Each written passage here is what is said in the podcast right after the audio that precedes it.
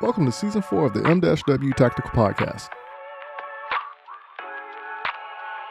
Sit back and enjoy the conversations of Rockstar Burst and myself, Michael Woodland, as we discuss the sport of shooting, goals, training, community matters, and everyday life. You are listening to the M-W Tactical Podcast. All right, good people. Once again, we're back at it again. And this week's show is brought to you by JM4 Tactical. Once again, if you didn't know, JM4 Tactical actually sponsors me in competition shooting, and they are the proud sponsors of this week's show. Head on over to jm4tactical.com and see what all they have as far as your holster needs. So they have that magnet holster that can go on any type of pants or jacket that you wear with the magnet magnet assembly. And then you have the relic series. So I actually use the relic series in competition. And depending on what firearm I'm carrying with me that day, I have different versions of the holsters with the magnet. So head on over to jm4tactical.com and check out what all they have to offer you. Now, everybody already knows who the co-host is, but I have to let y'all know.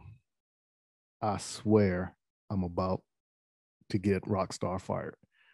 I'd be calling and texting all day, every day. She'd be begging me to stop turning off her phone. I think I might have found her work phone number to continue the harassment, but I'm going to keep going. I'm going to keep doing this. So, without further ado, bringing forth the one, the only, the lovely Rockstar. What's going on with you there, Rockstar? oh, you know, just getting through another week. I can't believe it's uh, like it's flown by, and I feel like I still need more hours in my day to get all the stuff done I need to get done. But it's been uh, it's been good. It's been productive. It's finally getting cold here. It's like in the 40s, so it's my extended fall. I think is coming to an end. Man, um, now one thing I can agree with you. Whatever happens, and I've always said this since I was maybe 15, 16 years old. After Halloween, it seems like the remainder of the year flies by. And it might have something to do with daylight savings time. I don't know. I never really thought about it. But I've always made the observation that after Halloween, it's like the days go by so much more faster. And then before you know it, we're in a new year. I know. Yeah, so. I know. And now it's daylight savings, so it gets dark out at like 4:30. yeah. So the funny part is now that everything is technology based, so we don't have to really set our clocks anymore. Right? So the computer, the cell phones, you know, what everybody normally reference. But for me, my phone was having issues and the clock was not you know, automatically going to daylight savings time. So of course, you know, I'm looking at the clock on my stove, the clock on um in my vehicle, my watch, and I'm still operating on regular time. And I'm like, man, what's going on here, right? So I, I was all jacked up for about a day and a half, you know. But I was like, only me, only me, you know. Yeah. So um outside of that, um, how was your weekend? Uh, well, it wasn't great. Um, the Jeep is in the shop, so what? that's kind of a bummer. I know it's getting some work done. It needs. We're it's going in. We're going into winter. It's like a ten-year-old vehicle, so it needs some some TLC. Okay, but, I got you on that one. I got you on that. Yeah. One. Now, um, it isn't anything major like you hit a deer or anything like that. No. Oh, I almost hit a deer um not last night but the night before. It's i mean it's hunting season here and the deer are out like crazy. And i was like oh my gosh i can't i can't afford to hit a deer right now. Because i'm not even driving my vehicle. So oh, uh, i was um i went to atlanta a couple days ago. And of course you know you're just driving on the interstate. And it was right before i got into like the main city. So it was after Buckhead, or yeah, Buckhead is after Buckhead, but before you get into the city limits of Atlanta. And next thing you know, I just saw a deer hopping across the interstate. and then a car hit it, and then it hit the wall and everything, and I just faded over, got in the other lane, and went around it all. Kind of sad moment for the deer, but you know how it go. not the brightest animals. oh yeah. So um you have any interesting plans coming up for Thanksgiving? Since that's, that's my birthday holiday? on Thanksgiving. What? So you actually gonna you're gonna actually um eat with family and then go out and party? No, I'm gonna party the night before and then I'm gonna eat all day on Thanksgiving. oh man, I got you on that. So for me, um, I don't know. It's just I really don't look at it. I, I don't know. I just look at the holidays totally different. Um, for me, I'll probably just sit at the house and just cook and watch movies, unless you know I'm saying some friends come over or something like that. But outside of that, I really don't do the festive stuff. I'll joke around and put stuff up on social media, but I don't go all out like with the because honestly, I think Thanksgiving should be an everyday occurrence you know so sure. like how you invite people to come to your house and eat and everything uh, i do that year round you know but i've always said right. if somebody knocks on my door hungry i would never turn them away also you know yeah so um but i don't know but then again you know i've already expressed i really don't like anything after august holiday wise. That's See, I've always me. liked Thanksgiving just because it's around my birthday. So it's like I get to hang out with my friends and have birthday cake and then celebrate oh. life and all that stuff. So there you go. So now, do you prefer? Yeah, do you prefer birthday cake from the store, homemade, or ice cream cake? I like cheesecake. Cheesecake, okay, okay, I'm with you on that. And my mom makes me a cheesecake. Nice. Oh, my mom makes me a cheesecake every year for my birthday. Oh man. Like, I am I'm, spoiled. I'm more along the lines of go to Publix, get the yellow cake with the white icing, whatever design you want on That's it. the best one. Yeah. But it has to be yellow cake with white icing. I would exactly. Yep. Yeah. Yeah. So I'm I'm not big on chocolate, so I like vanilla over chocolate. So.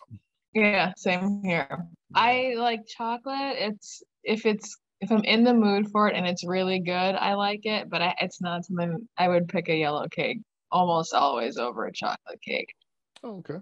Okay. Usually. Well, well I'm always going to choose cake over. I, I don't like pies either. I'm not a pie person. Yeah, man. so I always They're choose okay. the cakes. Yeah, yeah cupcakes. I would and, pick cake over pie for sure. I'm the same boat.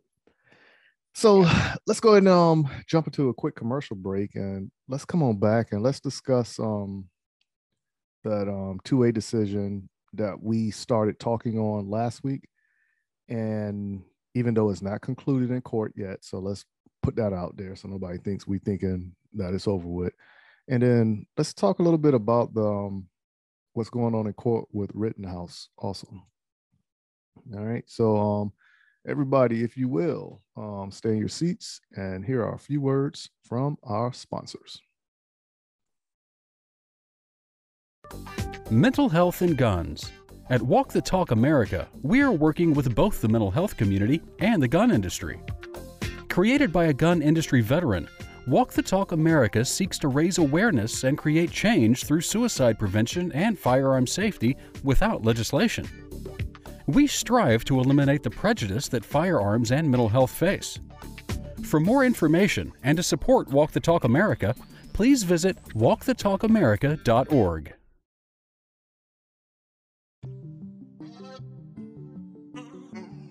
What's up, good people? Thank you for taking the time and listening to the M-W Tactical Podcast.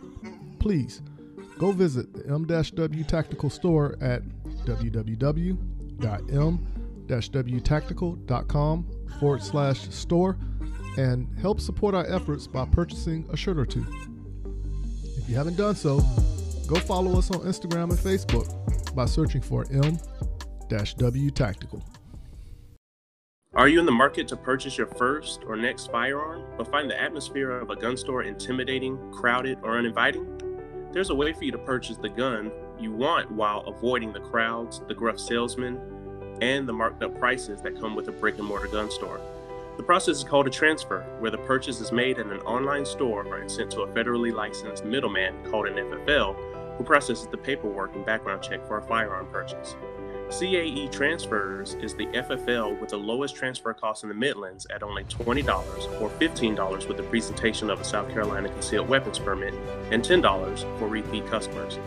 If you live in Columbia, South Carolina or its surrounding areas, choose CAE Transfers as your FFL during checkout and let me help you complete your online gun purchase.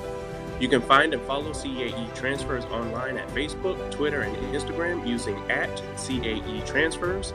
Thank you for your business, and I look forward to seeing you soon. Hey everyone, John from Outdoor Dynamics here. We're a remanufacturer of ammunition based in Kannapolis, North Carolina. We make everything from 9mm 115 grain to specialized 40 Smith & Wesson. So if you have anything from an open gun to just a standard Glock 19, feel free to reach out to us at outdoordynamics.net or we're on Instagram and Facebook with Outdoor Dynamics. And we're always here for you. Happy to answer any questions you have. JM4 Tactical has developed a state of the art polymer holster that will quickly become your go to holster. With high quality Hermann oak leather, securely sewn to the interior of the molded outer Boltaron shell, your draw becomes silent and no more scratches up and down your firearm. When seconds count, you can rest assured that you will have the upper hand when you need it most. Whether you carry open or concealed, the Relic holster is available in four different models, fitting over hundreds of different style guns. The new reliable, easy, light, individual carry holster by JM4 Tactical. Order your Relic today at jm4tactical.com.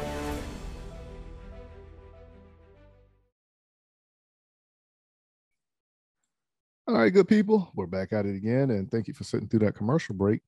And one thing I forgot to do at the beginning of the intro of the show was to thank everybody who listens to us around the world. So um, I'm hoping somebody reaches out to us in Colombia, Brazil, um, wants us to come there and actually do um, one of a few episodes of the M-W Tactical Podcast. Um, let's take it on the road, but let's go on international front of it. So maybe somebody will put that in motion and we can make it happen. so, now, before we went to the commercial break, we did actually discuss a conversation we had last week talking about the 2A decision. And then when I was talking with you earlier in the week, um, we actually said that we was going to bring up the Rittenhouse um, conversation. So, which one would you like to tackle first, Rittenhouse or the Supreme Court? Um, let's finish up our conversation about the Supreme Court. Okay. So now, what is your stance of what's going on since it's still in court and everybody's making predictions off of what they heard, what they read, and all the discussion amongst the justices and the representing um, lawyers? Yeah. Well, I mean, a couple of things. So it's been what almost 10 years since the last time the court has heard a major 2A case, at least something like of this magnitude. So that's kind of interesting. Um, the main argument is about New York and their uh, concealed carry laws that are currently on the book. And everyone's, I guess, getting excited, maybe prematurely, that it seems like the justices are inclined to strike down parts of it, calling it unconstitutional, but there are some points of contention, mainly that they're open to discussing um, if that right to carry a firearm can be limited in any way in what they're calling like sensitive areas. So places that are um, like highly populated is one, and then um, there was one other thing. That was the big one though. Oh, I think it had to do like sporting events. So like you know heavily populated areas and like you know oh, stadiums yeah, and things like that. Yeah, um, yeah. You're talking about the um the argument that they was making about um sensitive areas and um populous areas Whereas Yeah, like um, yeah. the court courthouse would be a sensitive area, and Right. um, the baseball stadium would be a populous area, or a parade Yes. would be a populous area. Yes. Mhm. So, um, I mean, Justice Roberts and Kavanaugh are kind of the, I guess, the leading voices that people are sort of rallying behind and really hoping that we'll see some, you know, forward progress for for the 2A community. Um, so New York basically passed their their current framework back in 1913. Um, so it's been on the books for quite some time, and um, I don't actually know. I don't know what's going to happen. I don't know. You know, the optimist in me is like, yeah, I think we've got a good chance of, of really making some progress and getting parts of this struck down and, and really calling it an unconstitutional law. But um, I don't know. I it's like it's so hard to tell right now. It's like the court has been fairly laissez-faire in some other rulings, so uh, it'll be interesting to see if they actually kind of take a stand with this or if they just sort of, you know, keep the status quo. Well, honestly, if it made it to the Supreme Court, it's going to change a lot of things. And I say that because we already know if it goes one way, right? Of course, people are going to grab onto it and run with it, do whatever they want to do for pol- political reasons. If it goes the other way, people are going to do the same exact thing. So we already know that's going to happen. But you don't really hope that it gets changed to the fact that if this is easily changed, now it can alter everything else, like the freedom of speech. You know what I'm saying? So we, want to be careful Mhm. about that or changing the 25th Amendment. You know what I'm saying? So if you don't know what 25th Amendment is, go ahead and look it up. but I'm thinking, and this is just me thinking, right? So we got to uh, think about it when they present it in the court. It has to go back to the forefathers. So we just can't look at the wording today and say this is what it meant. Right. So we have to come up with some type of structural base of what the founding fathers' intention of this amendment, you know, was implying. So now, when you do that and you look at history, and we already know a law is already made in respect to something already happening. So it's like a reaction to something that's already happened. So it doesn't happen again, or there's no misinterpretation of something like that happening again. So now we got to hit the history books. So you always hear people saying this within the 2A community, a small pocket of people, that the Second Amendment um, is is biased against certain groups of people. Because you got to think during that time period, slavery was still intact, and the police force was originally the slave catchers. So when the slaves mm-hmm. were, you know, escaping and trying to get away, you had those patrols of slave catchers in between the cities and everything. I think that's going to be an argument that's got to be presented also.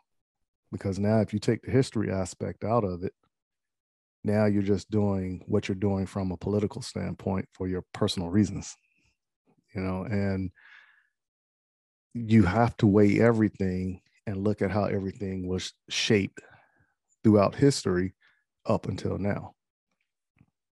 You know, so even look at it from the standpoint of Martin Luther King Jr., Martin Luther King Jr.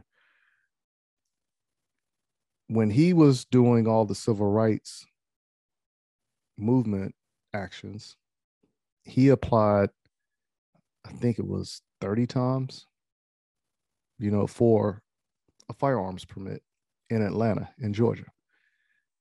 Got denied every time. But if somebody was doing some type of job and if there was true equality as we think it is, how come that wasn't even taken into consideration? you know. So I think the history aspect is going to play into it, but the outcome of the decision of the Second Amendment, based off of the arguments, can lead to other things as well. You know, throughout the political realm, which will open the door for possible true equality across the board. You know, at least that's my stance and everything I read, everything I saw. I was like, you got to know where it came from to know where you're going. So you have to talk about the history standpoint and what was his intentions, how was it used, and you know, because we already know the federal government gives each state's its own leeway to come up with the laws within their boundaries as far as firearms. So the laws here in South Carolina are totally different than the laws up in Chicago. Totally different from Rhode Island, right? But my driver's license is practically the same regardless of where I go. you know, so it's it's one of those. Uh, I think it's going to be a touchy situation, but what direction they're going to go? That's the one thing we can't predict. Like what direction they're going to go within the court system. How's the argument going to sway something? What are they going to overlook? Are they willing to touch a certain area? Because as soon as you start touching certain areas, it's going to open doors for that rabbit hole. And it's going to keep going. But then will it be like a stalemate decision or will it be something concrete? You know, because I do think it's unfair for the state of New York to have a system, whereas the only way you can get a permit to carry is if you're a millionaire. That's basically what it is. It isn't right. prove to me that you need it for self defense. All right. Okay. Well, if I live in this area, you already know this is one of the roughest areas in the city. What more do I need to say? right. Because that chance of me walking down the street, you know, I got a higher percent chance than you walking down the street in your neighborhood of something happening to me. right. Because we don't have right. the police presence and XYZ. You know, you, you can argue that one all day. But like I said, I'm curious to see how this is going to play out um, in the end. So I know, me too, because I do feel like people have a right to protect themselves, like especially if you're in an area that is high crime. Why should like why should the people who are not law abiding citizens have a leg up on you? You know? Yeah. Well, you also got to look at it too. Um, whenever we keep saying high crime in the news and amongst ourselves, we also have to keep an open mind to the reason why that area is probably high crime is because jobs are not available in that area. So we gotta we gotta weigh everything out, but we also have to make sound decisions. We just can't talk about something and negate everything else that's associated with it. So if this is a problem, what's the solution? All right, high crime area, let's bring more jobs in, keep people busy. Now their interests are being taken care of, families are being taken care of now what's next you know so that system yeah. of putting your foot on somebody's neck okay we should have been over that many many moons ago but let's move forward. But how can we move forward but keep everybody's interest in line versus it being a system of keeping a certain people down? Because that's all the the class system is. When you look at the upper class the middle class the lower class that's nothing more than okay i got to keep somebody down so i can have this class system and then you know that's where capitalism really manifests so at least that's my take on it well that's what i learned at school but now do you think this decision within the court system it could possibly lead to universal concealed carry if they don't say concealed carry is unconstitutional? I don't know. Um, I mean, I don't even think well, I don't think that there should even like you should just be able the whole reason of like having permits and all I'm very anti-government everything. Like if you haven't gathered that I'm like an anti-statist, I'm an anti-government program, I'm an anti I don't like the government. I want to make my own decisions and I don't want them in my life. Um so I mean I don't agree with the fact that there's a lot of permits. I mean I understand why there is because people are inherently stupid, so they need to sort of prove their worth on certain things. But by and large, I don't think that like a lot of these license programs that we have instated are necessary. And it's just another revenue generator for Uncle Sam and a way to keep people out of, you know, owning things or doing things. Um, so yeah, so I mean, I think everybody should have a right to carry a gun wherever and whenever they want. And I think if we had better, you know, we're sending kids to public schools, why aren't they learning all of the things that are outlined in the Constitution? Why aren't they learning about free speech? Why aren't they learning about firearms? Why aren't they learning about how our government functions and operates? You know, like none of that's happening because that's not what it's about, right? Like right. you go through school and it's an indoctrination system to get you to work for the system. A business and pay taxes for the rest of your life. Right. So now let's let's back up a little bit. Um i won't say people are inherently stupid. I will actually say people don't know or they have a false belief of what they're capable of or what it is they're looking at. So let's look at firearms because we can go down a rabbit hole many different avenues with this. But let's just look at firearms. How many people do you think, or how many people do you know think that if they just have a firearm, they can protect themselves?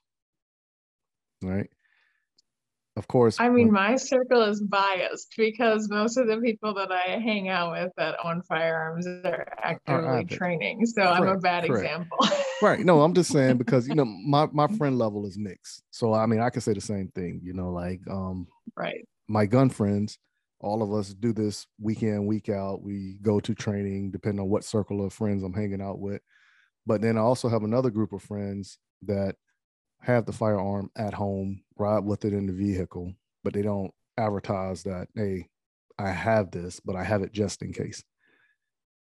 But at the same time, a lot of those people, my friends, think that just because they have a firearm, they can pull it out and it's going to deter deter the threat, or they can magically just do whatever they think they can do with that firearm. Right. So obviously, the person that's training is going to be a little bit more conditioned to handle that situation. Right. But just talking with a lot of people, I'm like, you're going to hurt yourself or hurt somebody else because I mean, I do have some friends that I honestly think if something was to happen, now they're going to close their eyes and just spray and pray and just go anywhere. right? right? And I mean, like, honestly, think about it. You know, so the system in South Carolina that in order to get your CWP, you have to sit through like a six hour class. Right. So you're going over the laws and then the one portion at the end or at the beginning, depending on the instructor, you do the shooting proficiency test. And a lot of instructors don't take that serious, you know. And one thing, South Carolina, they keep changing it. right. So one point they say, okay, this is a divine defined test that you're going to do it like this, right? Distances and time. Now it's oh, it's up to the instructor. you know, so it varies, but like I said, a lot of instructors don't take it serious. Now, at the time when the pandemic first started out, there was instructors just popping up out of the blue. And of course, when this takes place, it's almost like the hustle. People only doing it because they're only regurgitating what they heard somebody else say, or they go on YouTube and okay, this is easier than what it is. But when you sit down and really break it down, right? How many of those instructors actually understand there's three ways to teach somebody, but somebody is going to be better at one of the three ways of comprehension. Now, you as an instructor, you have to figure out how you're going to make that connection because you could sit there all day and say the four firearm safety rules are but if the person don't get it now you got to get creative to make them understand it. So you're reaching your point and they're reaching their point of understanding you know? So i'm appreciative of what south carolina has in place. And it's kind of reassuring even if you were to see somebody walking around in open um, configuration in south carolina. But in south carolina you can open carry but you have to have your cwp and for that to take place, that actually says, oh, you went through a six hour block of training. I don't know the validity of the instructor you went through because you're not wearing a shirt that says, hey, I went to this instructor. right. But it's almost reassuring that, okay, you went through some form of training. But did it stop there or did you continue it or whatever the case may be? You know, and it's just one of those type things. So, now if they actually say off of what you said if they actually say okay we're going to get rid of states imposing you to go to a class or whatever now how many people will go to training to get a possible cwp or stay concurrent with their skill set? You know so it's, it's like i said it's going to bounce all over the place but now we got to formulate a system that will keep everybody in check and in line so we can progress forward and actions that are being used can't be used against the 2A community for political reasons.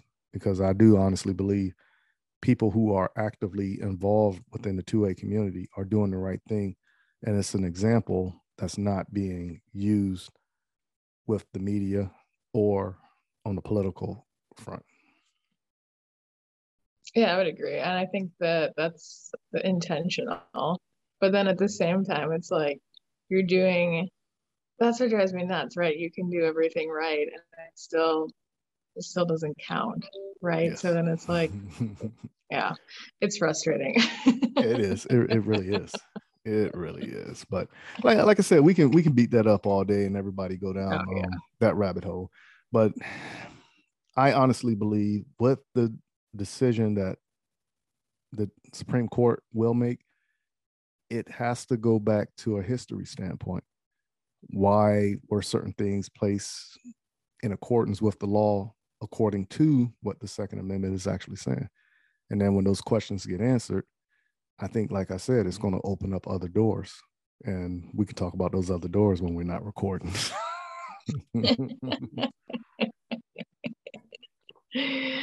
Yeah, I think it's a it's a really interesting case. I would like to see these restrictions rolled back. Um, I would like to give more power back to the individual and and let them feel that they're able to protect themselves. And I think people, it's interesting, right? Because there's this argument of is the Second Amendment in place to protect or to allow you to protect yourself from the government or from other people or for both?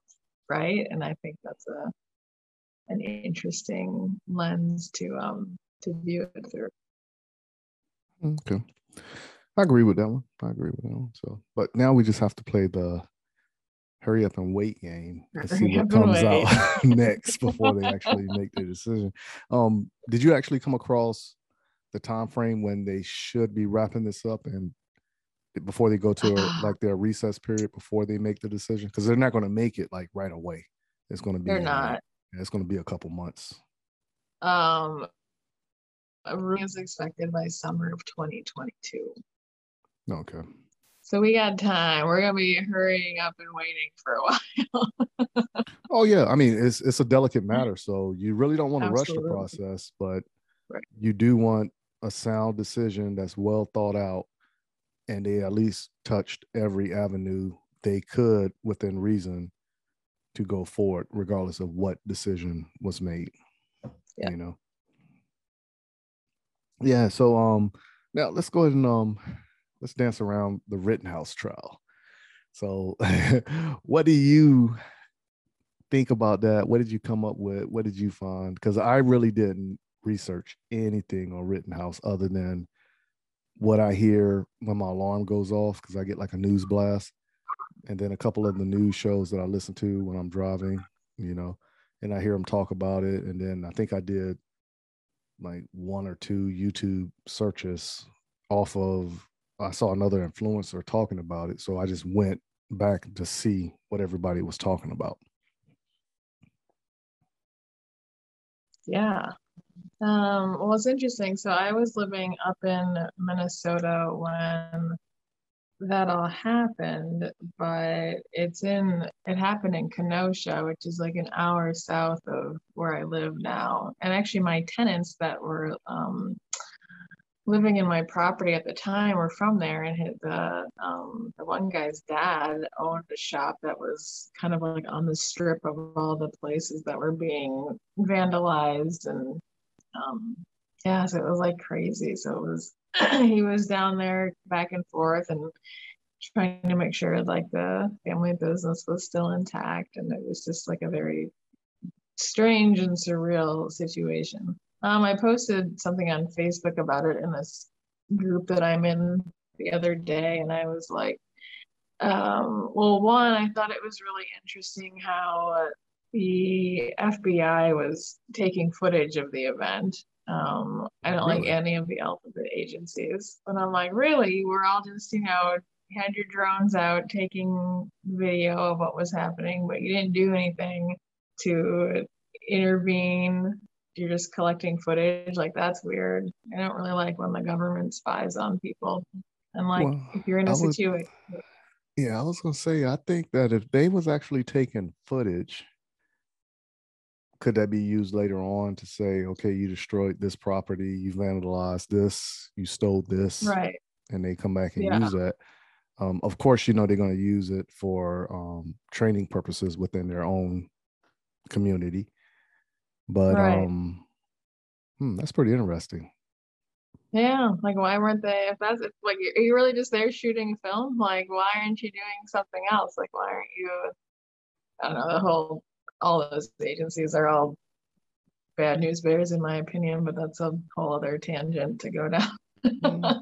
um, and then I thought it was interesting that they have made such a big deal about this case. I think that's really interesting. There were multiple shootings and riots and people that were killed, shot and killed last summer um, in various cities across the US. And it's why this one, like, why is this one such a, a hot button story? Um, I also th- think that there's like well, one of the things that I kept saying, they're like, well, you know, he shouldn't have even have been there. I'm like, well, yeah, but that's like a moot point because he was there. So like now that we have this footage and we're hearing the testimony, what do we do about that? Like, yes, he shouldn't have been there. Like if I had a 17 year old child, I would not be dropping them off in harm's way. You know, it, that just as strange and like it's a strange parenting tactics in my opinion. I don't know why you would bring your kid up to do something like that, you know, um, especially when they're mm. underage. So that was that. There's just a lot of things that are interesting that don't quite add up for me about the case, like on a higher level. Um, but I can go more in detail on some other stuff if you want. well, now going into it, the whole situation of what took place in that area, I will say I've always said this, and I'm always going to say this. There are a lot of fake patriots out there. And I think a lot of people are just ready to get riled up for no reason without even thinking about the situation. It's just a reason to do something. I mean, even like if something happens within a city and people start looting or whatever, obviously people are going to do whatever for their personal needs or for their protection. And then it just spirals out of control after that. You know, so is was his actions that of a fake patriot or was it something of him doing something that is considered being a savior of such you know the one thing in the court case the guy who he shot when they was trying to make him out to be somebody who purposely went down there to kill somebody you know, the guy did actually state in court he pointed the firearm at him, which kind of vindicated him from being a murder. So that is Right. self defense. That's Right. so that's right, textbook, right? Yeah, correct. so you, you can't dispute that one. Now, Right. even though that was determined, he's not off the hook yet. Right. Right. So now he's off the hook from, I think they said he was going to possibly look at a life sentence if he was convicted of this. So I think the life sentence is off the table now. Yeah. Now you still have to deal with the fact of him being underage. Right. Right. And I think a everything. is- yeah, it's a, it's a misdemeanor, but by him being underage, that misdemeanor can cause him to lose his gun rights also. You know, so Yeah. um, or the ability to own a firearm moving forward. Right. Right. Unless they put something in there like he got to do something or, you know, whatever the case may be. Now, if that's the case, if he happens to lose his rights to um, own a firearm, that takes military out the question. So now you can't even go into the military because you can't shoot Yeah. a firearm. You know, um, you can't be a police officer because you can't own a firearm. You know, now, um, but you know, like I said, um, other doors are going to open for him also. Mhm. Now, will somebody actually come forth and try to make a movie off of this? Did it have that much impact that it's movie worthy? Right. Because now, if they go to get a story, and especially with the way the court case went, when people go to talk to him, they're going to flash money at him. Right. If he goes on Good Morning America, I guarantee you, he got paid at least ten to fifteen thousand dollars to appear on Good Morning America. You know, um, local news sources. They're going to throw cash at him. Everybody's going to throw cash at him now. So, um, and like I said, that's another door that can possibly open. But him profiting off of a tragedy, okay, there's an opportunity, but he has to look out for himself. So he's just taking advantage of the situation. You can't hold that against him. Right, yeah. Yeah, but everything else that went down, I honestly believe if he was convicted, this case would have been used in the ploy by the anti-gun organizations to try to get a foothold of getting rid of firearms in general. Oh yeah. You know what I'm saying? Because that would have been a nail in a coffin. Oh, you just got people running amok, doing whatever, underage. And look, this is what we have. And this is an American citizen, XYZ. You know, like I said, they could just go down that rabbit hole also. you know. But like I said, it would have been used against the the gun community. You know. So Yeah. Yeah, it's interesting too how it was.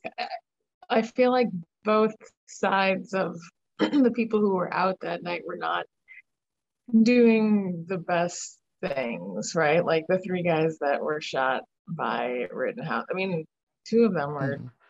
a lot of them were like good people. Not that you deserve to be shot and killed because you're a bad person, but it's like, okay. But then ever, it was like literally it was like a game of cops and robbers, right? You're like, real, like this is really what we're, we're doing right now. You guys are gonna go run amok through the streets, Mm-hmm. Yeah, and there was no communication. what I mean? It's just like a stupid situation. yeah. There, there was no communication. You didn't know who was who. Um, Right. If you saw somebody doing something that didn't, you know, they're they're just going pretty much off of body language. That's pretty Yeah. much what it all comes down to. And Yeah. you got to think about it. If somebody goes into an area they're not familiar with, or they don't know anybody, or the dangerous situation that's present, they're going to react a different way. But then human nature is going to take over for the other side. And they're going to look at, oh, that's prey right there. Let's go eat. you know? right. Yeah. So it, it was just pandemonium. But one thing the cops Yeah. did, um, they pushed all that to one central area.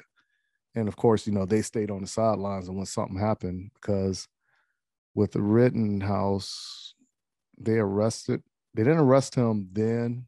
What was it like the next day or two days later? Something think- like that. Yeah. Or did he turn himself in? I can't remember. I think when he went home, um, I can't remember because I thought he got well. He had to turn himself in because that's Yeah. I, want to say that's what he said. So it was either the next day or two days later. I can't remember the time frame, you know.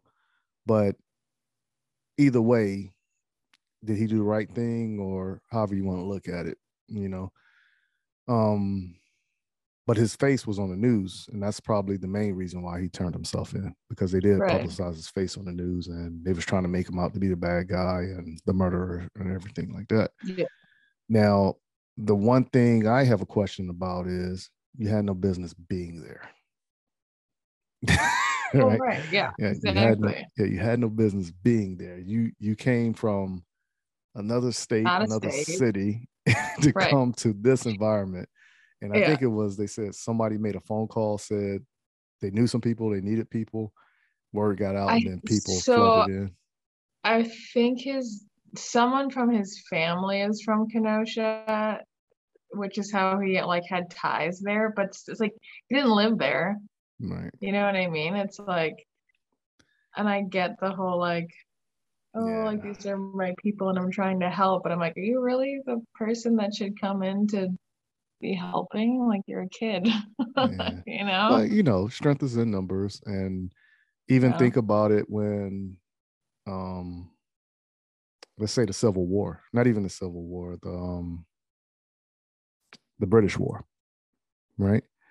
They was taking men at the age of what, 14, 15. you know, because now it's numbers.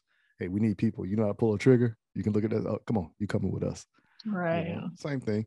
Um, but I think the situation would have been different if he lived there and he was protecting his family's business or Right. property. You Yeah. know, I think I think that would have been looked at totally different because now it's okay, we all live here, we all work here, this is our livelihood, this is all we have. Right. Family business for 30, 40 years, 50, 100 years, whatever it could have been. And I think that situation would have been totally different. And the way it would have been looked at would have shaped different in the outcome. You know? Oh, yeah, totally. Yeah. Right, because you're like you're protecting your community. You're not just like coming in as hired help from wherever. Yeah. So, but fortunate, it's a fortunate thing that um the guy who he shot did tell the truth. He came out, told the truth. And that was a turning point in the case, you know. Yeah. And the way they was trying to paint the picture, they I think they was actually looking, okay, I hope they don't ask certain questions, this, that, or another. Because you know they was gonna use the video, and the video kind of paints that picture like, okay, you just running the streets amok, okay. But the one thing that video wasn't showing was he was running for help. and then all of a sudden he's getting attacked and almost what, Right. got hit with a skateboard or a a skateboard, yeah. swung on him or something like that. So And was honestly, I I do think that if they would have disarmed him, they would have shot him and killed him. I think if he would have, you know what I mean? Like if they would have gotten his gun away from him, I don't think they would have let him go. no, yeah, that, was- that was a mob mentality right there. And you- Exactly. yeah, you're not surviving a mob mentality when stuff got chaotic like that because No. people are just doing whatever to stop their version of a perceived threat. and that's death. you know, it's not, oh, we're just gonna wound you and let you lay right here and then somebody help you out. Nah, they they they go on to the next person after they get finished with you. So and like I said, that's that's pretty scary when you look at it like that, when there's no clear definition of who's doing what, and it's just people just running around doing whatever, and there's a bunch of shouting, and people are just reacting just because.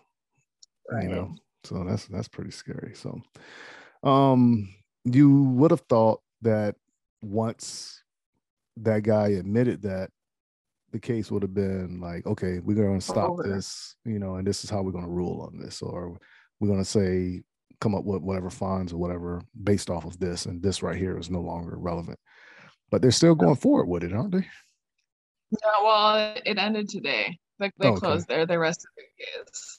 oh, okay So okay yeah so I think the defense is gonna call one more witness, but we'll see what happens. that's a reach now they're they're just reaching there all right we're going for the Yeah, because in my opinion, it's kind of over, right? Like it's Yeah. like okay, but I think I think the case has been made. Yeah.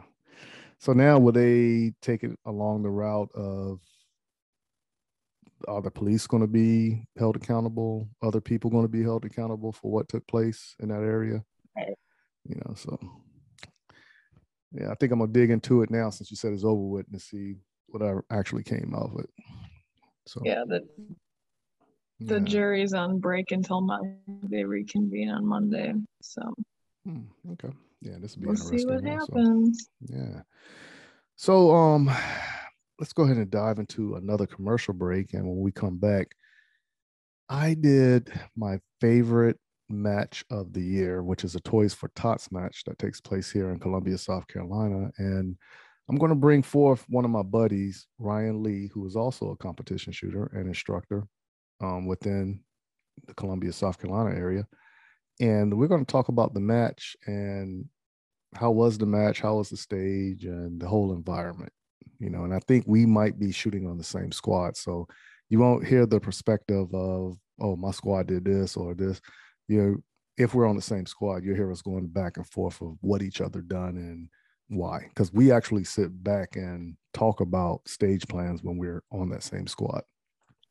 You know, so um we're going to go ahead and dive into that. But before we do that, if you will, if this is your first time listening to the M-W Tactical podcast and you want to find out more about M-W Tactical, please look me up on YouTube and Facebook by looking up M-W Tactical.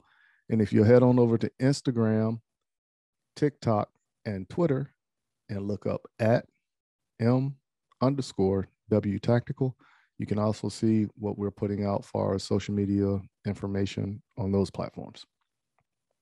And then you can also visit www.m-wtactical.com and see where we're going and what we have coming up next. And if you want to get in touch with Rockstar, you can do so at Uh, you can find me on Instagram at rockstarburst, B E R S T. Um, I'm most active on there. I shouldn't post anything in my stories today. I uh, I've been the last couple of I've been quiet. I've been really busy. You know, you can message me things or you know send me funny memes. I always appreciate that. But I hang out on Instagram the most, so find me on there. That's it right there. And then, of course, you know, I did put up the video with Phil Collins in the air of the night, like I said I would once the malfunction stopped.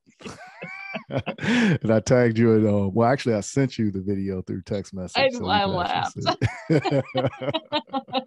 I was excited.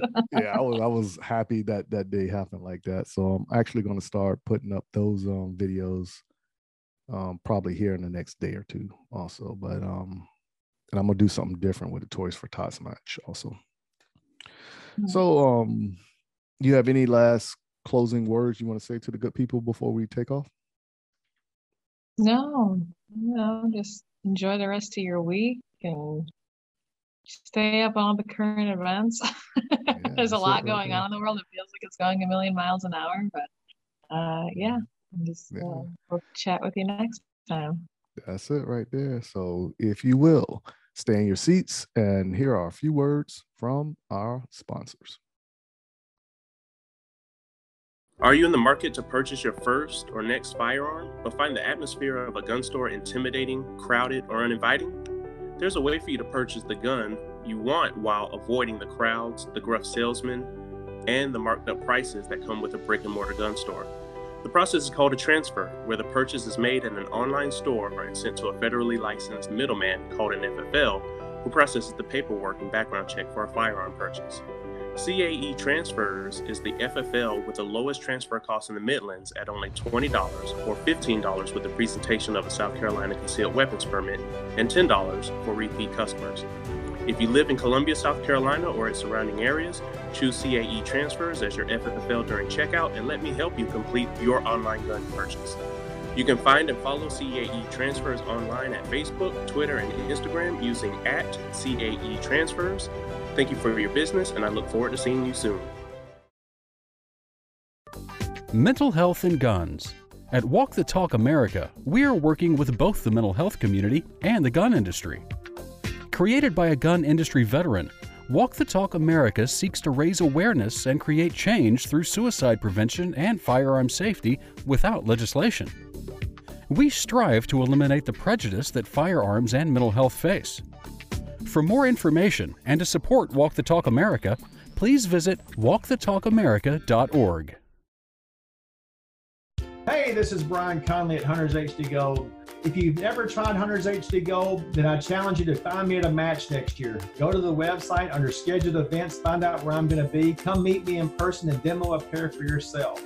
Find out why shooters across the United States are changing the Hunters HD Gold to get 43% more light to their eyes, better contrast, eyes that are not fatigued at the end of the day based on the, the colors that we use, and find out the real meaning of why they change so you don't have to. So check us out on our website, huntershdgold.com, and I look forward to seeing you at the range soon. JM4 Tactical has developed a state of the art polymer holster that will quickly become your go to holster. With high quality Hermann oak leather, securely sewn to the interior of the molded outer Boltaron shell, your draw becomes silent and no more scratches up and down your firearm. When seconds count, you can rest assured that you will have the upper hand when you need it most. Whether you carry open or concealed, the Relic holster is available in four different models, fitting over hundreds of different style guns. The new reliable, easy, light, individual carry holster by JM4 Tactical. Order your Relic today at jm4tactical.com.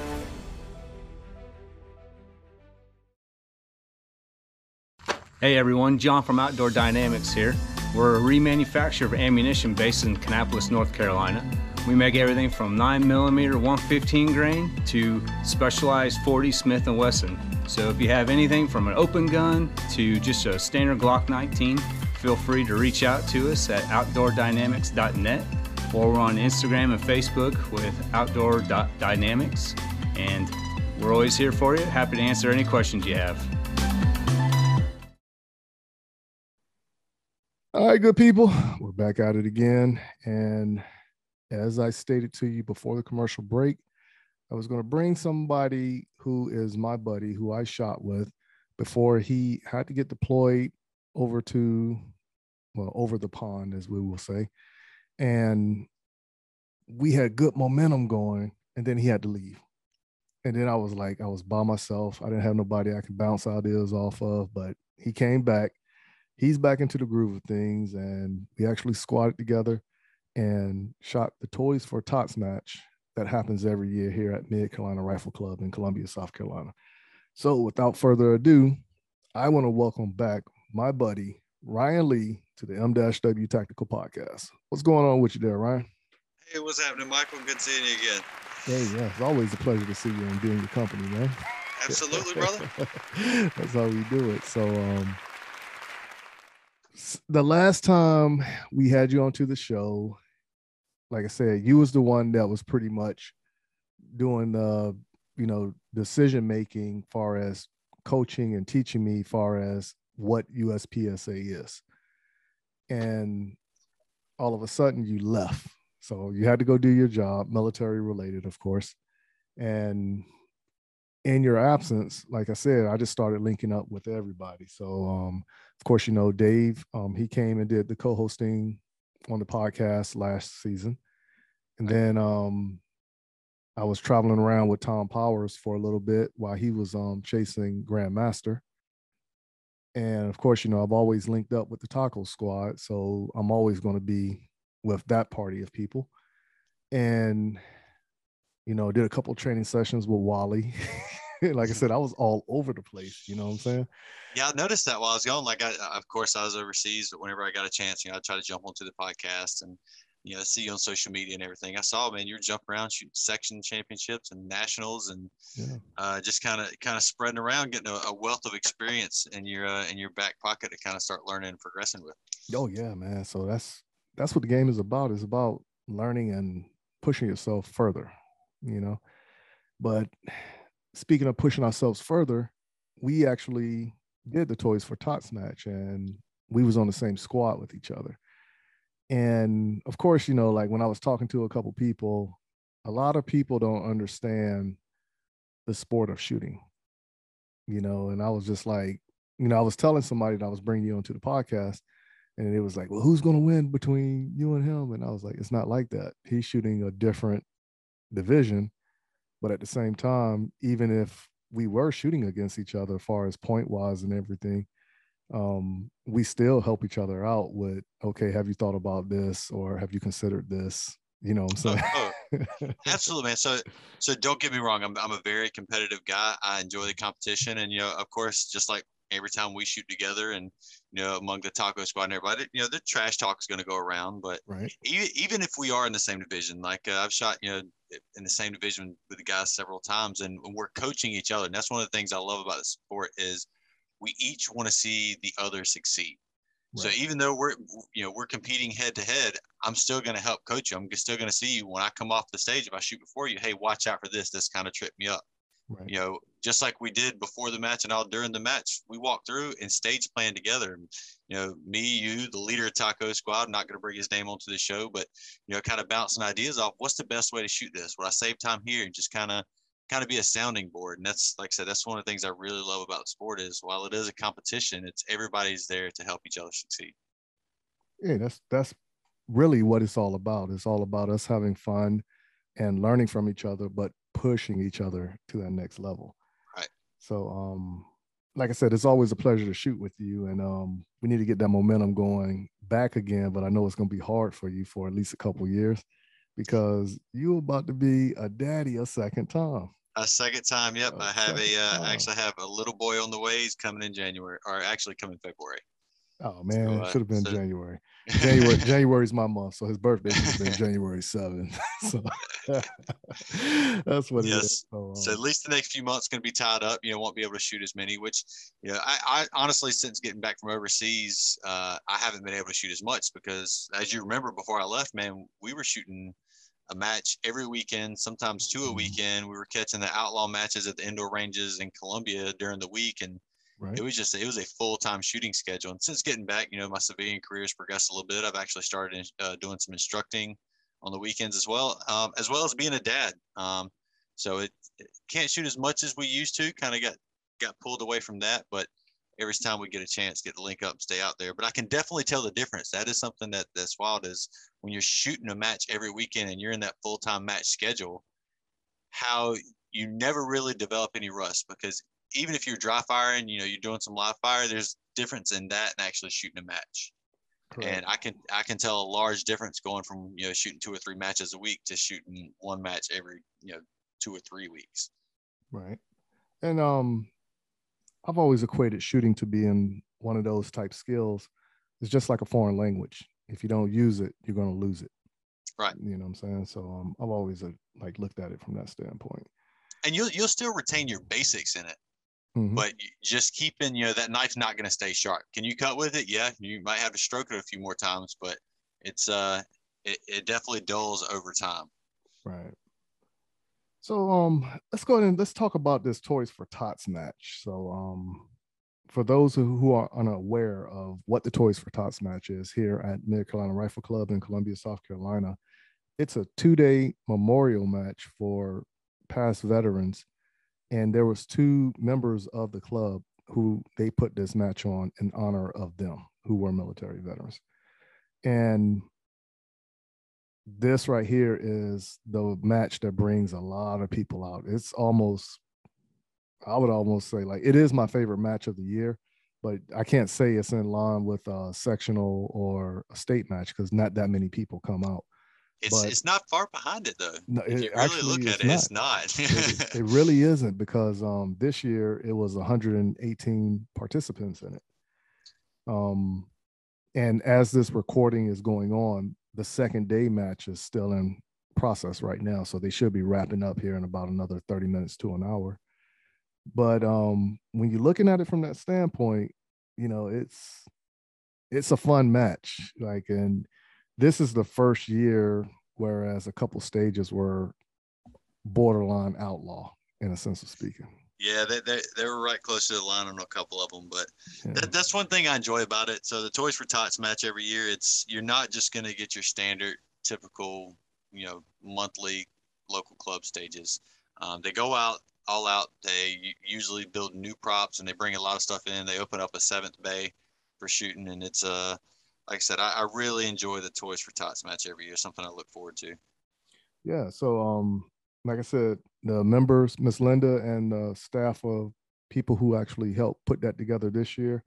Um, like I said, we really do appreciate the efforts that everybody put in to make another great match for this Memorial Toys for Tots match.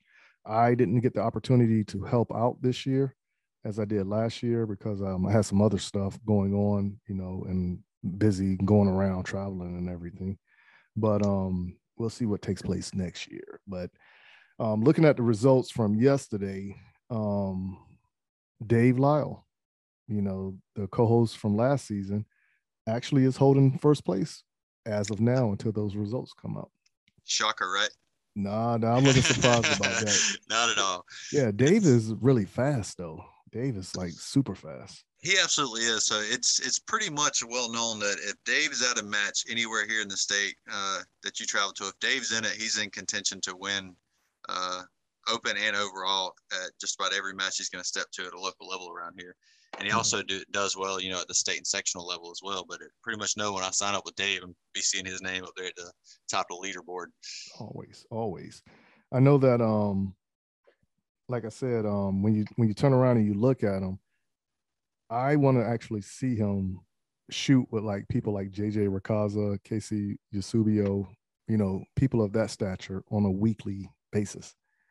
And um i think that would be very interesting because um i think you just need somebody to push you and that caliber of shooting will actually push him to that next level instead of you know him just looking for something to push himself within a stage. I, I think he needs somebody physically there to help push him to that next Absolutely. So I've noticed that when he shoots with somebody like Tom Powers, when him and Mhm. Tom Powers shoot together, they each Right. push each other to to a higher standard. You know, competition always breeds better results, and uh, that's why I always always go, try to go find out whatever division I'm shooting, find somebody that's above my skill level, and watch them. And I mean, for several years, it's been Dave. You know, I watch his movement, and right now, that's one thing I watch his videos, and I'm picking up from him is uh, is his movement and how he's preparing before he leaves position, and then as he's coming into it to leave out of that to the next one. Um, and just some small stuff he does that really shaves time off that uh, that I want to kind of start start working on now. well i mean you had a couple stages um yesterday whereas like when we were sitting all like when i sit there and look at a stage i try to calculate how fast i can actually do a stage and the one stage i said I, I can probably do it around 23 20 seconds i actually did it in 25 but you did that same stage in like 17 seconds You Yeah, so that was uh that was stage two. Mhm. That was that was the second stage. Yeah, I remember that one. Uh, so I really did. So yesterday I came on uh first three or four stages. Just had a rough time. I had a, something going on in my personal life, and I just wasn't there mentally. And that kind of goes to attest to to how big the mental game is a part of this sport. And then right around stage two, that's when I kind of locked in. Is like, hey, it's you know I'm I'm falling behind. I need to I need to start shooting to my abilities. And right when I shot that stage, that 17 second stage, I was like, okay, I'm locked in. I just got to finish out strong and uh, end up doing it. Last three stages were really great stages for me. right Um, and actually, stage after that one, stage three, I had the uh, second place overall. Um, actually, third place overall. I'm right behind Dave, even though I shot it a, a second quicker than Dave. That Right. major power factor beat me out on it, but uh, that, was- that was my best stage of the day by far. Oh yeah. So um as we already stated beforehand, this is overall. Dave is in um holding down first spot as of right now. And then Ryan Lee, yourself, um, you're holding down 18th place overall. Right. And right now I'm in 28th place overall. And um this is a mixture between limited, single stack, PCC, um, carry optics, open, revolver. You know, right? So it's yeah. so yes, it's the thing that people always argue about. It's like, well, you're not shooting against everybody at the match. You're only shooting against people in your division. I was like, you can say that as much as you want, but every single yeah. person shoots, they're going to go look at those overall results and see how they're stacking up. Actually, I don't do that. This like this is the first time I've done that. Like, really? Yeah. Every time, like when I get finished shooting, first thing I do is I open it up and I go straight to limited. And unless like um when we get finished shooting and then whatever restaurant we go to after the fact, if somebody says to me like overall you did this, I won't look at it. I automatically I just go straight to limited. So that's something that comes from my days being in production. Um, so as you know, I shot production. When I first came into the sport, I shot limited minor for the first match or two, and then really realized the point differential and what it does, major versus minor scoring. Mm-hmm. And uh, and I was like, yeah, I'm getting out of limited minor. And so I went over to production. I really fell in love with production. And when I first started, there was a high level of competition at a local match. You know, you'd be shooting against 10 to 15 other production shooters. And since Carry Optics and PCC has come along, that's just kind of the divisions has struggled a lot. And it, it was pretty normal for me to go to a match and be myself and one, maybe two other people shooting production. So I'd always kind of have to compare myself overall against the people that I knew were good shooters to kind of see where I was at. So now you just made a change over to um Carry Optics. So this is what your second or third match shooting carry Optics from production? Yeah, this is my third match. So I actually switched over last month. And actually Dave Lyle hit him and uh and Pops Quest from over on YouTube was talking to both of those those guys over at the North Carolina section of Carolina Classic. Um, and they've been hounding me for a while, you know, load up my mag, shoot, you know, shoot something with a dot on it. So Dave let me borrow his. Uh, he actually the the Canik that I shoot, he had a Canik TP9 SFX with a, a vortex on it, and he gave it to me and said, "Man, go load them up and have fun." And so I tried it out. I shot Palmetto Gun Club down in Charleston um, about a month ago, and actually my first Carry Optics match, I ended up winning Carry Optics. Um, turn around the following weekend and shot the MCRC monthly match, and came in third to uh, to Pops Quest, and uh, and Bruno beat me out in second place. But my dot, okay, so the dot dot on the first stage, and really set me back. I come back from that, and then after that second match, it, I was like, yeah, I'm kind of hooked. So I went ahead and had the guys over at Amex Guns. They went ahead and milled my slide, and I bought me a C-More and slapped on top, and I think I'm uh I'm here to stay in carry Optics for a while and just to see how fast I can go. Gotcha, gotcha. So I'm gonna dibble in um Carry Optics a little bit, and it's only for theory-based shooting that I came up with. Me and a couple other people who I had conversations with, thinking that if you do carry Optics, it will make you a better shooter on iron sights because you're looking at the red dot. And of course, the concept of shooting is different between the two. So iron sights, you're focusing on the red dot. I mean, um, focusing on the front sight post, but carry Optics, you're focusing on the target versus the red dot.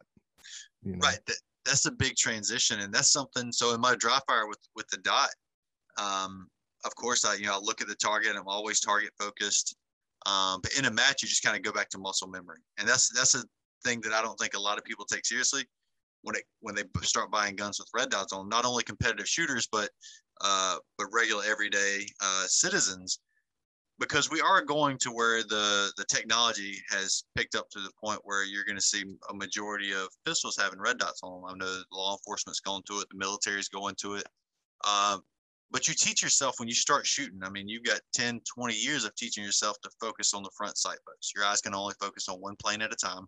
Right. And you teach it and you build in this muscle memory to every time that you draw and present that your focus is on your front sight post. And you switch over to carry Optics and you have to unlearn all those years of focusing on that front sight post and going to the target. And then I've noticed in stressful situations or really hard sections of different stages that I would find myself reverting back to looking at the dot. So that's something as an area of weakness that I identified from this Toys for Tots match that I need to kind of work on is make sure I'm staying target focused and practice and put in the time and, and work that it takes to really get that down uh, down to a degree where it's not an issue. Right now, one thing I did pick up from the Toys for Tots match that I've been wanting to work on is my entry and exit into positions. But a few weeks ago, I did some training with Outdoor Dynamics, and I tweaked my knee a little bit. So my knee was swollen for a little bit. And I'm just now coming off of that injury, you know, so I was kind of babying it a little bit yesterday. Like I, I've noticed yesterday in your shooting that you were you were a little you weren't as aggressive into some positions as I've seen you be in the past. Correct. And that's uh, what it was. It was just I was just favoring my knee, you know, um, running with this new knee brace that I got on. It kind of felt funny for me, so I got to get used to it instead of like running around before the match. I didn't want to chance anything with running around before the match and hurting myself more. So right. I just decided to take it easy and then take it easier at the match, but not really push myself either but it's coming. It is coming. yeah. So, what was your favorite stage at the match? My favorite stage is probably going to be uh, stage two. Um, okay. Actually, correction, correction, stage three. Um, stage three, where you start with the four standing steel um, and turn, it's the one with the swinger on it. Okay so that's more my style. So I really like the the movement. That's where I can really shine. I can, you know, I'm a tall guy like you. I, it takes me a little while to get up to speed, but once I once I turn, I can stride out and get to to moving and shooting at the same time. It's really that's my comfort zone. That's where I started in three gun, just kind of moving and shooting, and that kind of combines some slow down, take your time, and then where you can kind of just turn the corner and just you know let it fly. I got you on that one. Um, I want to say I had two favorite stages at the match. Um, I forgot which bay it was. Um, but it was the one with the door where you had to push the door down. Stage four. Yep, that's okay. the stage we ended on. That, yep. that was actually that was a fun one too. That was it was a toss up between three and four for me, which are my two best stages. But I, I like that one a lot as well. Yeah, and then um the other one that I like and it was a simple stage, but I've always said a simple stage can creep up on you and surprise you, and your performance won't be what you thought it was going to be. And that was the one whereas um you had to start with your hands on the mark, go around uh, the barrier to get your firearm, and then come back to the shooting area. Yeah, so that was uh that was stage two. Yep, yeah. that was Battle of uh Battle of Chupa to pick yeah. something like that. Yeah. So yeah, that that was a little outside. Uh, that's outside the normal. Uh, where you start so far away from your your pistol. So uh, right. yeah, I enjoyed that one as well. So it, it made you think about a couple things. Oh yeah, yeah. So, but on our squad, I want to say I seen it ran four different ways. Yep. You know, and that's one thing I do like about when it comes to stage planning because if you can actually have multiple options to run an effective stage plan, that is a good stage design, you know, and um it, it was you would think it would have been simple, but I even caught myself even when I was doing the air rifling of doing the whole planning process. I was like, no, no, I need to take this target first because if I don't take this target first, it's going to mess me up on my exit, you know, um, because my plan was to um, start on the far right because I came in on the left port. And for those of you who are looking at this on YouTube, we're going to go ahead and put up those written stage briefs so you can actually see what we're talking about. And I was aiming at the far right one first, right? Instead of taking the two, because you either had the choice to take two on the left or the right at the very back of the stage. Right. But um, what I decided to do was take that one, right, to alleviate taking those two shots right there. Time wise, it probably would have been the same thing, but whatever I was thinking of at that time, it just made more sense for me to take one of them out now. And then at the same time, start backing up on the exit on those two targets. Um, of course, you know, when I was backing up, I already realized my steps wasn't big enough. So, but of course, you know, two steps later, I'm already back at the the beginning or the rear end of the stage, which allowed me to take that one far shot now that I left open and then the other six in the back. So, um, but that video will be coming up here pretty soon. Right. Yeah. So actually, that's I really enjoy stages like that where it's you can shoot it four or five different ways and see that each has its own pros and cons. So it's like I said, we saw you know, about four different stage plans just within our squad of, of eight people. Right. And then I start looking on Facebook at some of the guys that shot the match, you know, Dave and several other people, and see two or three different stage plans of, of ways that I hadn't seen shot or thought about to shoot it. And it's such a simple stage, but it can be, you know, it can be shot so many different ways. And those are always a lot of fun. Oh, yeah. I, I love those little stages like that because when you think you got the the better one, not to say that I th- thought I had the better stage plan, but when I was sitting there looking at it, I was like, okay, I think this is the more effective way to run this, and I don't see any other way that you can capitalize on it. Well, then I saw somebody with PCC doing it. Of course, you know that's going to be a different plan altogether. Right. But then I saw an open shooter shoot it, like a high caliber open shooter, and I was like, okay, I didn't see that one either. But I'm not going to change it because obviously, when you change your plan at the last minute, you're always going to have a snafu when it's Every- performance time. Every single time. That's Mhm. that's one of the hard, hardest things I had to get out of when I first began competitive shooting is I go in, I get a stage plan, I get it locked in, try to burn into my memory. Right. I'd be sitting there going over and over, you know, as I got closer and closer to my shooting order. And then I would see somebody else run it. I'm like, that makes so much more sense. And as I got to the shooting line, so I'm going to switch to that. And that just causes you to have to think a lot more while you're in the stage. And usually nine times out of 10, it's going to make you screw up because you're going to try to shoot your original plan and the new plan you saw. And you're just going to get lost in it. Um, so that's Mhm. another thing. Like I said, that's the mental game, man. It's, that's where I really started taking leaps and bounds ahead in competitive shooting is when I started working on my mental game. hmm Um, I think it's a very, very you know, underrated part of competitive shooting. Yeah, you have to be able to have the skills to move and get in and out of position and be able to shoot accurately and quickly. But the mental game, I think, is is one of the biggest. Oh yeah, yeah. Um, uh, who was that that said that to me? Was it Julie Golob or Travis Tomasi? It was one of those two. When I was talking with them about shooting, and the way they broke it down was ninety percent of shooting is mental, right? Five percent is your movements. Now the other five percent is your execution and that trigger squeeze. Yep. You know, and I was like, man, I, I like how that was broken down like that because if you're having a crappy day, because I would I would have honestly thought like, okay, um, 90% of it is performance, you know. But when you're actually looking at it from a scientific way, it's reversed. You know what I'm saying? Whereas 90% of it is thinking, you know. So that's a big thing that I've got from listening to Steve Anderson as well. Right. Is that a lot of people think that well, if I'm in a stage and I'm concentrating, then I'm locked in. But that's not really the case. You want to be mm-hmm. concentrating in your stage planning period. You want to be concentrating and shutting off all outside influence as you're getting up to the start line and shooting the stage in your head so that you've already built all the muscle memory as far as the shooting aspect, as far as the movement aspect.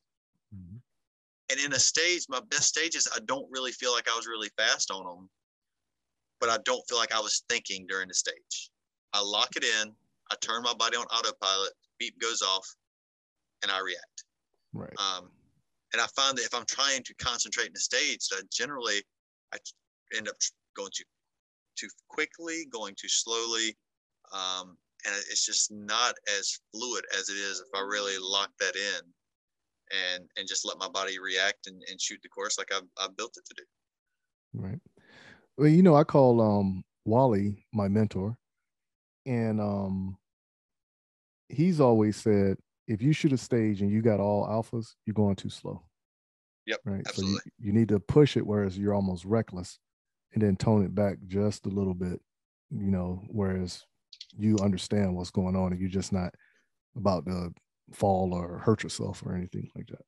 Right. And that's why I always enjoy going to like the outlaw matches, uh, or going to the little training matches like we had over at Cambodia a while back. Um, those time plus outlaw scoring systems, they really allow you to find the limits of your speed. You know, you kind of find where the exact point where you get out of control. So Mhm. when you get into a USPSA match, you know exactly where that limit is. You can tone it back just a hair Mhm. and ride that fine line. Oh yeah, and um, of course, when we was going to those outlaw matches, that was one thing you did say, and I was just like, I don't know, I don't know. But then when we actually did it, I was like, okay, I see what you're saying now, right? Because I don't really care what my performance is on an outlaw match because it's practice. Right. it's know? extra precedent. You're finding yeah. your your speed limit. Right. And then of course going to a USPSA match, you can open it up, but then you just need to know when to tone it down. You know I'm saying? You can't be on fourth gear the whole time. yeah. But and honestly, that was my mistakes early on. The first couple stages when I just made those mental errors. Like I said, I just I wasn't locked in, mm-hmm. and I tried to make up for it with my speed because I am right. pretty naturally quick. Um, and that if I don't tone it back, then I just kind of get out of control with it. And that's what happened on the first several stages. I just I, I let my brain get too far ahead, and then my body naturally wanted to speed up to try to catch up to it. Um, and I got a little out of control, and it uh, ended up costing me pretty bad. Yeah, and I'm the same way. Whereas when something happens, and let's take stage one for instance, I don't know why I decided to lock the slide back, and I think what it was, I saw somebody else do it. You watched me do it. subconsciously, I did it. right? I wasn't even that wasn't even in my plan. Right. And of course, when I picked it up, I went ahead and racked it. I was like, why isn't it? Oh, snap. And then I realized, okay, slide release. And then my original plan was on that first shot, take three shots at it, and I only took two. But of course, I had the mic, you know, because I hit one and then the second one didn't hit, you know. Well, hey, that was a hard shot. So that first shot on that that back target, you you barely have a corner of it to shoot, and really with the lighting situation at the time we were at that stage, right? Um, I believe every person on our squad except for one had a miss on that back left target.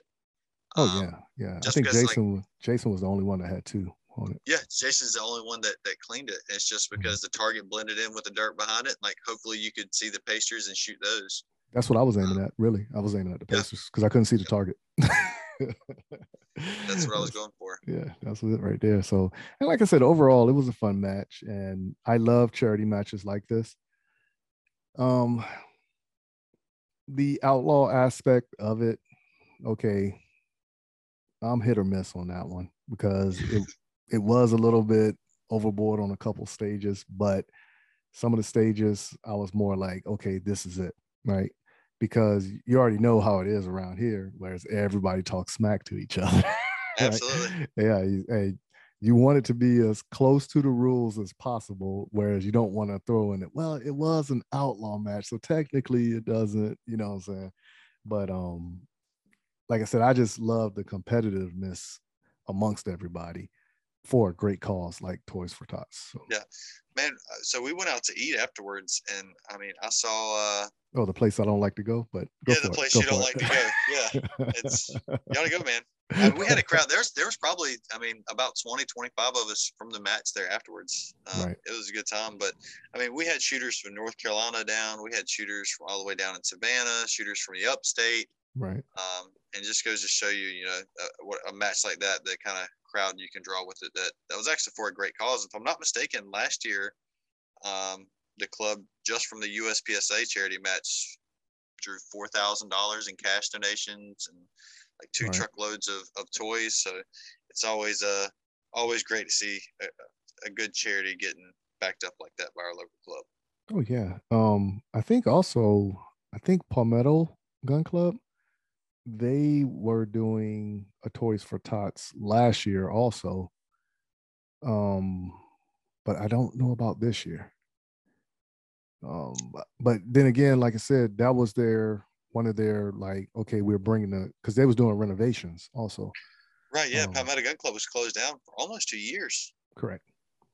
Yeah. So, but I didn't hear anything about um a Toys for Tots forum this year because anything Toys for Tots, if it's something like that, a match, charity match or some such, I would try to make it. You know. And yeah, well, and that, it takes it takes a lot of coordination to hold a larger match like that. I know yeah. Palmetto Gun Club, they're uh, they're just getting started back up here recently, and they have a new match director, and Chad's been doing a great job down there. Correct. Um, and they're just kind of building that back up. So once, I think once they get everything kind of back up to par to where they were before, that uh, they'll start holding it again. Oh yeah, yeah, most definitely. So um what's what's next for Ryan Lee? Uh, what's next is is probably baby season. but uh, in the shooting world, uh, like I was telling you at the match, I'm probably going to take a, a, little bit of a break. It's kind of the end of the season. This is was going to probably be one of my season-ending matches. Um, take a couple months off, just make sure the house and everything's in good working order, and spend a little time with my daughter and my wife, and in preparation for the little one that's on the way.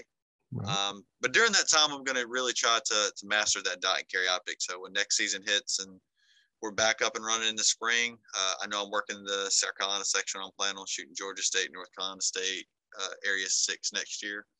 Mm-hmm. Um, so that when those get up in the swing of things, that I'm sitting up there where, where I need to be as far as my skill level goes. So I really want to kind of focus on. I've identified a lot of weaknesses, or, or, or not really weaknesses, deficits in my shooting game with with a, a dot on the pistol over the last month or so that I've been shooting it. So going to work on those and and just kind of get ready for next season. That's it right there. Um, like I said, we all got stuff we need to work on. So of course, you know, I'm gonna do the same thing, work on what I feel I need to to push myself. You know, because what was that three or four months? I was having those ammo malfunctions, and it messed me up big time. I can only imagine what you went through. It was hard to watch. Man, oh uh, man, much yeah. less like having to shoot through it. Yeah. So um, like I said, I'm I'm glad to be back on track again, but um that time period, I, I think it kind of pushed me back a little bit also. So, you know, I got to get back into the swing of things myself. So, and I'm I'm going to use the next couple weeks to prepare. So I'm pick and choose my matches carefully um, because of the fact, you know, when it gets colder around here, um, a lot of people shoot a little bit later, and depending on what's on my calendar, is the matches I can get you know, because I've, I've always said the Toys for Tots match is my favorite match of the year, but it's also the last match of the year for me as far as everything that I work for during that year.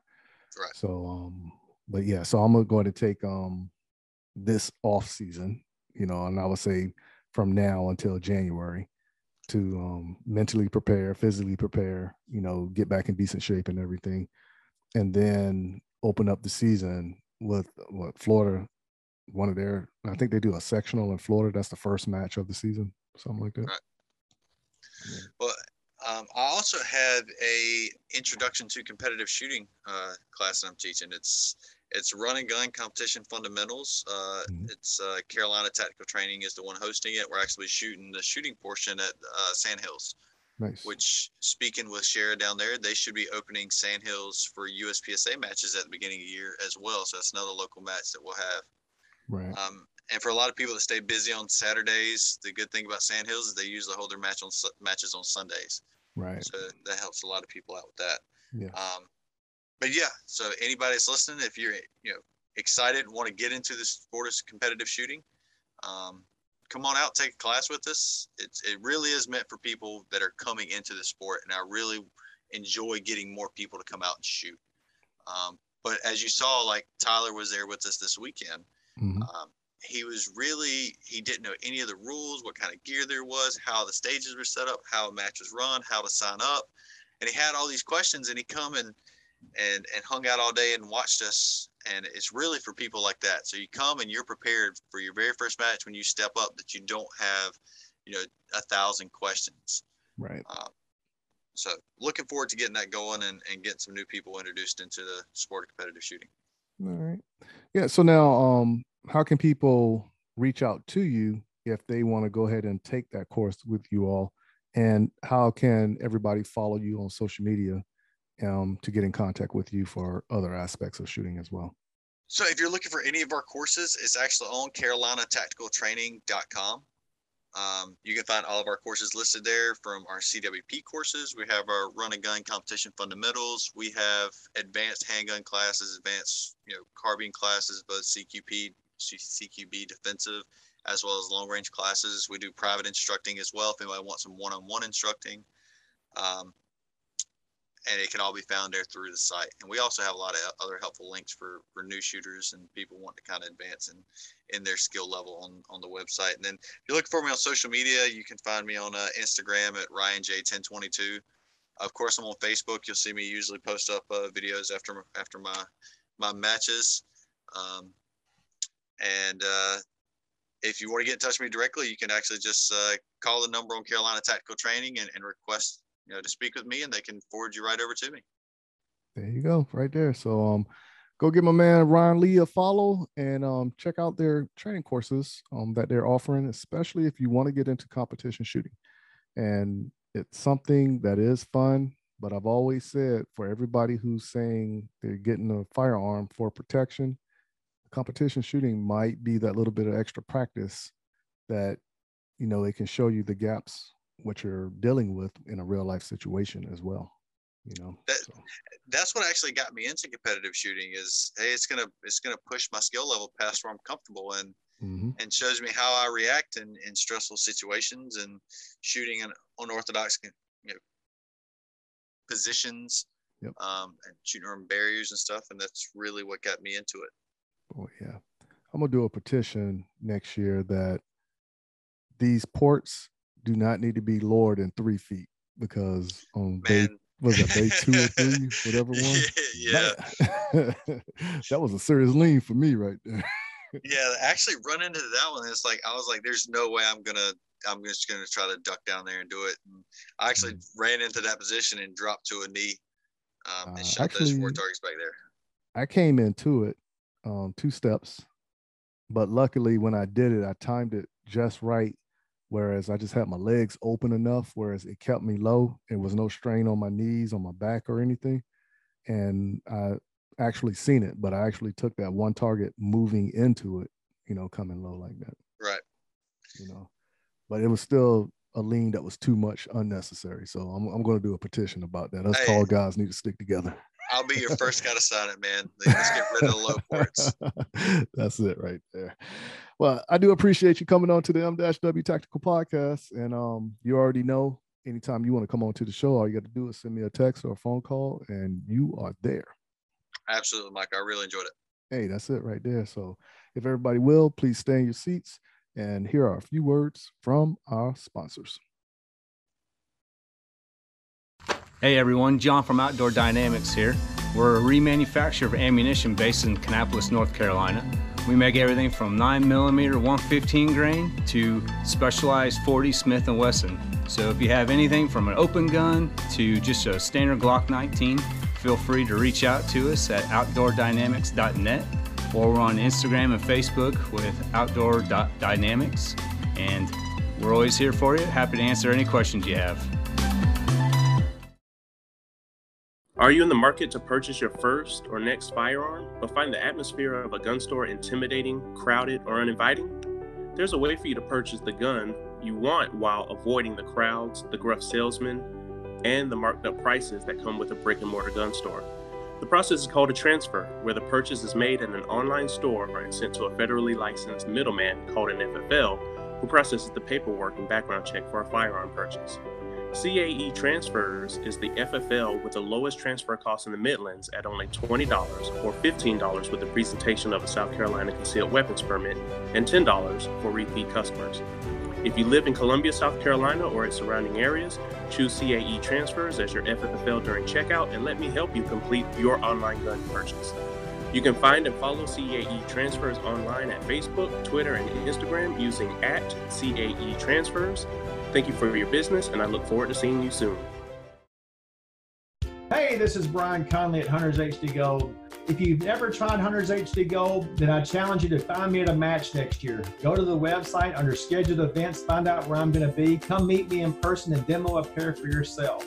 Find out why shooters across the United States are changing the Hunters HD Gold to get 43% more light to their eyes, better contrast, eyes that are not fatigued at the end of the day based on the, the colors that we use, and find out the real meaning of why they change so you don't have to. So check us out on our website, huntershdgold.com, and I look forward to seeing you at the range soon.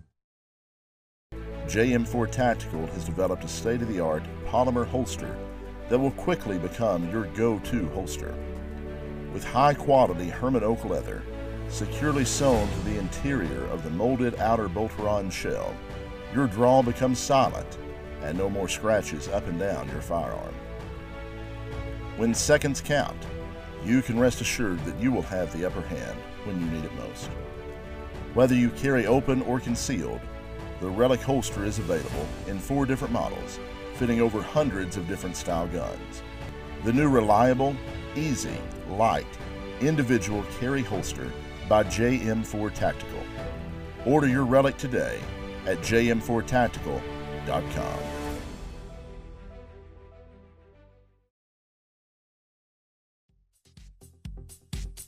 I'm Jason Pratt, Masterclass USPSA shooter, owner of Brass Monkey Bullets. If you're interested in competition bullets, visit www.brassmonkeybulletsllc.com or call me at 423 967 1063. For more information, my email is brassmonkeybulletsllc at gmail.com. Thank you.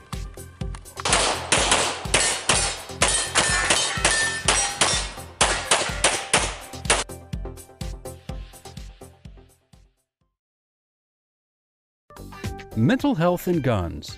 At Walk the Talk America, we are working with both the mental health community and the gun industry.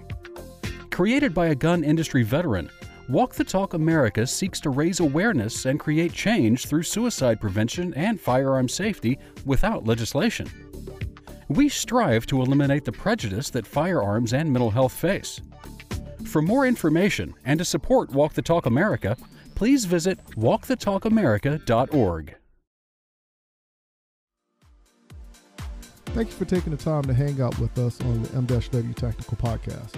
Remember, a new podcast comes out every Tuesday.